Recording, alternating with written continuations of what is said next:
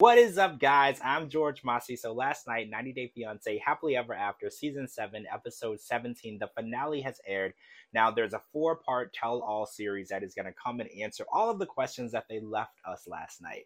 But let's talk about this Libby and Andrei family therapy session with Chuck, Pam, Jen, Becky, Charlie, Megan, everyone is there. And this family therapy session is kind of like a last ditch effort to try to get this family back on speaking terms. Because as Chuck said last night, the family is completely separated. There's a birthday party over here, there's a birthday party over there, there's Christmas over here, there's a Christmas over there.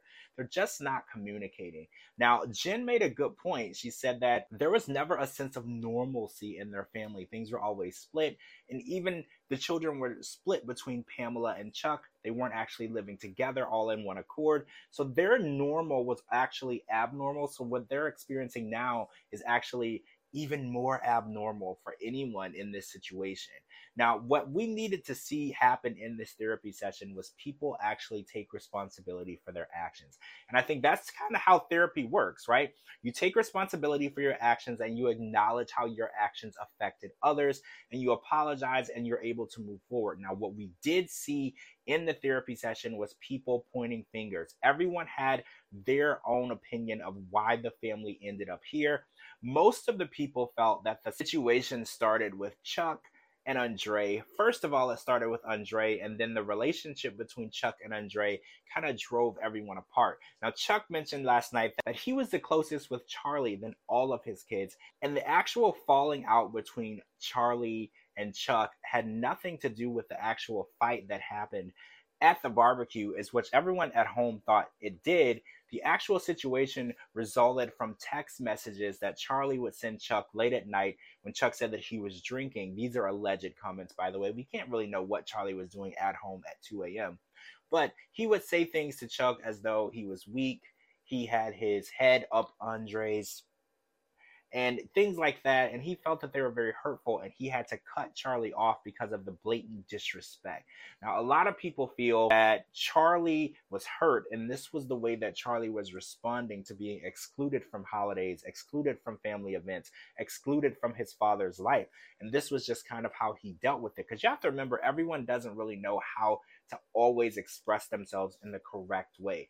So Charlie was reacting to how he felt. And even though those feelings were coming off as very harsh and mean, that wasn't the best way to go about that. And Charlie didn't necessarily deny sending the text messages, he just didn't really acknowledge that he did. He looked at it as though you cut me off. I cut you off, and this is how we ended up here. Now, there was no real resolution. And Pamela even felt that she was excluded from the announcement of Libby being pregnant. She had to learn it through social media as though everyone else, as though she wasn't even related to Libby. And Andrei said that the real reason for that is he can't trust anyone.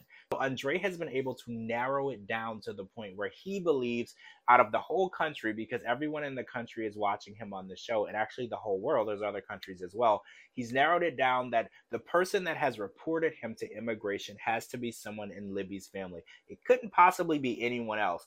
He actually doesn't even have proof that it actually took place. This was a suggestion that their immigration lawyer said could have possibly happened, but there's absolutely no way to be sure.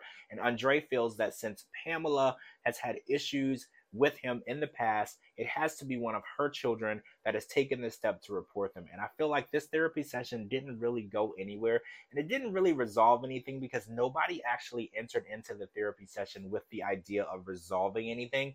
People wanted to get out their feelings and how this situation has made them feel.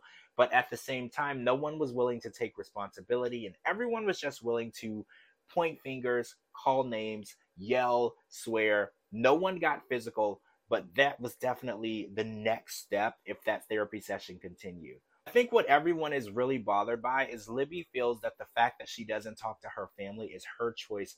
And we've actually heard during the therapy session that Andrei said that I cut you off. I stopped letting you in our lives, Pamela. And Andrei has actually taken full responsibility for being the one who has cut off a lot of Libby's family. But in Libby's own mind and in her own words, she feels like she is the one in control and Andrei is not telling her who she can and can't communicate with. And unfortunately, that's not what we're seeing at home. It definitely looks and appears that Andrei is in full control of who Libby can talk to and who Libby can see. After all, Libby was not even at her mother's birthday party, and everyone else decided to put their differences aside, including Charlie and Megan, and attended this party. Andrei decided that they would not go. He made that decision for them. So we're going to watch this four part tell all and see if Shaun Robinson might be the one who might be able to get through to Andrei and Libby and let them open their eyes to this situation the way we see it at home in America. All right, guys, I'm George Mossey. Make sure you follow me on all social media platforms at George Mossey and at georgemossey.com for all your 90 Day Fiance news, interviews, and updates.